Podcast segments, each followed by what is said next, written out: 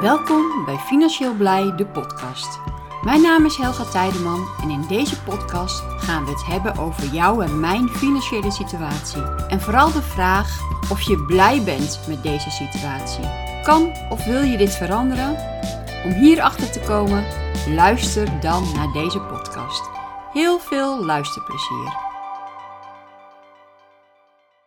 Welkom bij deze nieuwe podcast. En als deze podcast online komt, dan is eh, Sinterklaas al geweest en uh, staat kerst voor de deur. En dat zijn voor heel veel uh, gezinnen echt wel uh, financieel moeilijke momenten. Hoe ga je hier nou mee om? Hoe ga je hier nou mee om? Je hebt net Sinterklaas gehad. Vooral als je kleine kinderen hebt, dan wil je ze toch wel graag een uh, cadeau uh, geven. En uh, kerst staat ook alweer voor de deur. En ja, 9 van de 10 gezinnen wordt met kerst ook cadeaus gegeven. En je wilt er toch wel aan meedoen. Hoe los je dit nu op? Waar hou je rekening mee? wat zijn tips? Wat zijn tricks? Um, dat gaan we een beetje in deze podcast behandelen. Nu is het zo dat de norm ja, wat is de norm? Hè? Dat men een cadeautje geeft met Sinterklaas aan kinderen en met kerst aan kinderen. Maar wil je altijd meedoen met deze norm? Je kan ook kiezen tussen of Sinterklaas of kerst. Jij bent baas over wat jij zou willen kiezen. Dus wil jij niet met beide meedoen, uh, wie, uh, niemand verplicht jou om dat te doen. En zielig vinden voor de kinderen, uh, dat zou je denk ik moeten loslaten. Ik kan je een verhaal vertellen uit mijn uh, verleden. Uh, in een bepaalde situatie waar ik ehm, ja, als hulpverlener terecht kwam. En dat ging over iemand die een flinke huurschuld had. De huur uh, werd opgezegd en donderdag uh, van die week zou de uithuisplaatsing uh, zijn, de uithuiszetting zijn. De woningbouwvereniging zou op dat moment het huis leeghalen. Het was maandag en ik kom bij dat gezin en ik spreek met hun af dat het was in, de, in mei, in de maand mei. De volgende dag zou salaris en vakantiegeld binnenkomen. Dat zij in ieder geval de helft van de huurachterstand eh, zouden kunnen aflossen. Dat zij de helft van de huur zouden kunnen aflossen door heel hun vakantiegeld daaraan te besteden. En dan zou de woningbouwvereniging um, bereid zijn om voor de andere helft van de achterstand een betalingsregeling met ze af te spreken. Ik spreek met ze af dat als de volgende dag uh, dat geld binnenkomt, dat zij direct uh, hun hele vakantiegeld, het juiste bedrag, zouden overmaken naar de woningbouwvereniging. Om er zeker van te zijn dat ze dat ook hadden gedaan, uh, sprak ik af dat ik ze op dinsdagavond zou bellen. Dinsdagavond ik bel, maar krijg geen gehoor met desbetreffende familie. Op woensdag bel ik weer, geen gehoor met desbetreffende familie. Op donderdagavond uiteindelijk bel ik weer met desbetreffende familie en krijg ik uh, de vader aan de telefoon. En ik vraag van is het gelukt om uh, je vakantiegeld over te maken naar de woningbouwvereniging, zodat morgen de uithuisplaatsing niet doorgaat, de, de ontruiming niet doorgaat en dat je dus mee uh, in je woning kan blijven. En toen kwam er een hakkelend en stotterend verhaal uit dat hij uh, de helft uh, van zijn vakantiegeld had overgemaakt naar de woningbouwvereniging. En dat de woningbouwvereniging daar dus niet mee akkoord is gegaan. En dat zij voor de andere bedrag, wat dus nu nog open staat, geen betalingsregeling gaan krijgen. En dat de ontruiming donderdag gewoon plaatsvindt. Dus meneer was boos, boos op mij, dat ik niet had kunnen voorkomen dat die ontruiming zou plaatsvinden. Dus ik vraag aan hem: waarom heb je niet het volledige bedrag overgemaakt en waarom heb je maar de helft van het bedrag overgemaakt? Nou, toen kwam het verhaal eruit dat ook de reden waarom ik ze niet kon bereiken, is dat ze woensdag met de kinderen een hele dag naar Walibi zijn geweest, omdat ze vonden dat de kinderen daar recht op hadden uh, met het vakantiegeld. Kinderen hebben recht om naar een pretpark te kunnen. En dan komt er bij mij in mijn hoofd een beetje kortsluiting en dan begrijp ik het verhaal niet helemaal goed. Dus ik vraag aan vader verder, ja, en nu? En wat is nu het plan voor morgen? Ja, kan jij niet even zorgen dat die ontruiming dan niet doorgaat? Want we hebben toch al een bedrag betaald. Nee, dat kan ik niet, want de afspraak was je volledige vakantiegeld en niet je helft, de helft. Vader en ook moeder hebben op dat moment een keuze gemaakt om te kiezen voor een dagje pretpark in plaats van een dak boven hun hoofd. Ja, en dan komt het bij mij van um, zielig vinden voor kinderen. Waar hebben kinderen recht op?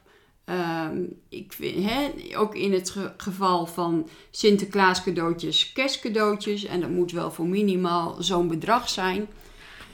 Kinderen zijn ook van alles gewend dat wat wij ze aanleren. Als dingen niet mogelijk zijn, dan zijn ze ook gewoon niet mogelijk.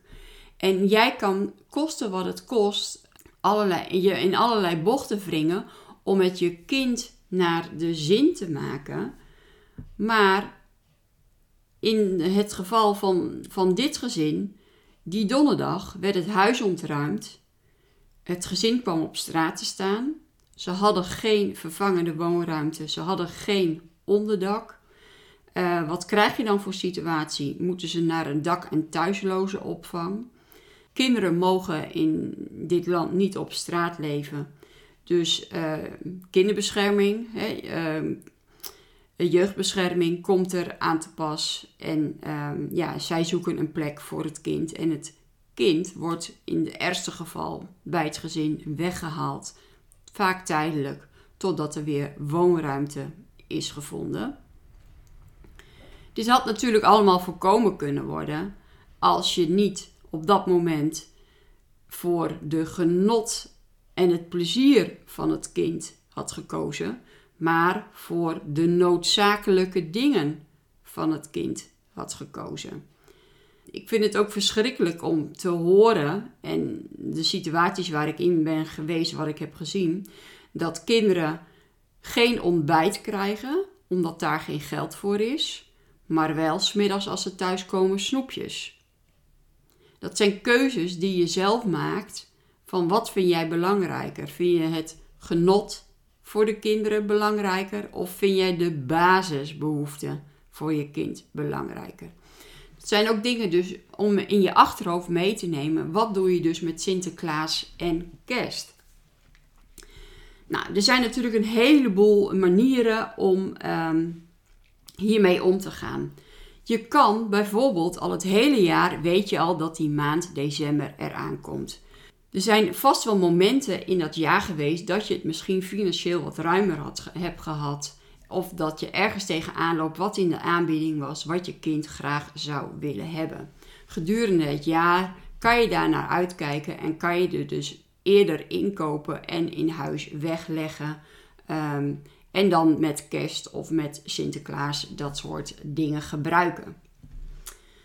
Soms kan je ook terecht in een kringloopwinkel. Um, tweedehands uh, speelgoed hoeft niet eens um, zo erg te zijn. Hè? Er zijn uh, genoeg uh, speelgoedartikelen of spelletjes wat bijna als nieuw in de kringloopwinkel ligt. Sommige spelletjes zit, zit zelfs het plastic nog om, omdat mensen het ooit hebben gekregen, nooit mee hebben gespeeld en ja, aan het opruimen zijn en dit komt bij de kringloopwinkel terecht. Um, dat soort situaties zou je naar kunnen kijken. Je zou ook dus uh, kunnen kijken van, kan ik voor uh, die dure maand december, die je zo duur kan maken als jij zelf wil, kan ik daar iets extra's voor gaan verdienen. En dat moet je dus niet bedenken op 1 of 2 december. Nee, dat bedenk je dus al wat maanden eerder. Zo kan je bijvoorbeeld als je aan het treden bent, bijvoorbeeld met crypto, dat je kan zeggen van, ehm, nou, alle winst die ik maak, daar zet ik uh, 1 of 2 procent iedere dag van opzij in een, uh, in een subaccount bijvoorbeeld. Zodat je op die manier spaart om de maand december um, door te komen zoals jij dat voor ogen hebt.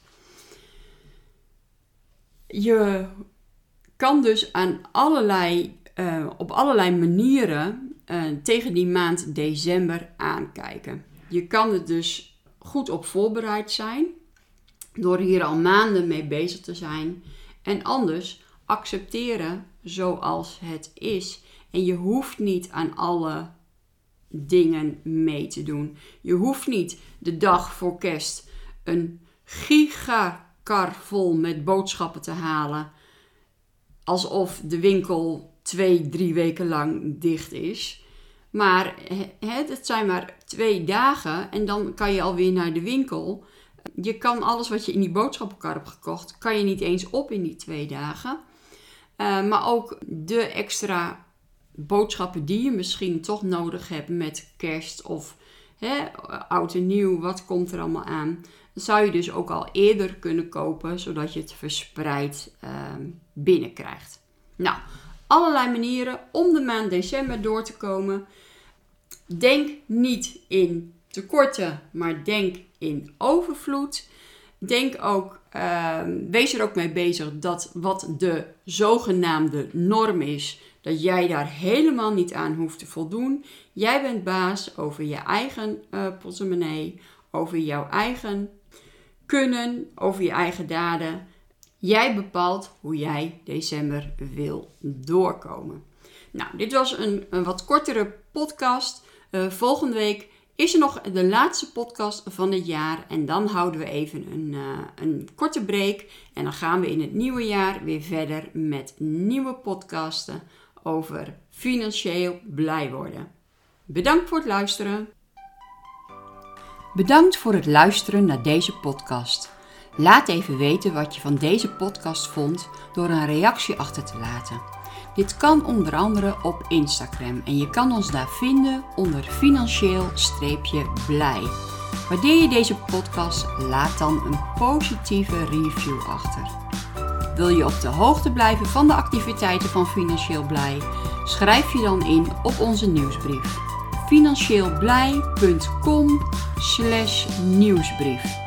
Volg ons ook op ons YouTube kanaal Financieel Blij. Daar laat ik iedere maandagochtend en donderdagavond zien hoe je geld kan verdienen met crypto. Bedankt voor het luisteren en tot de volgende podcast.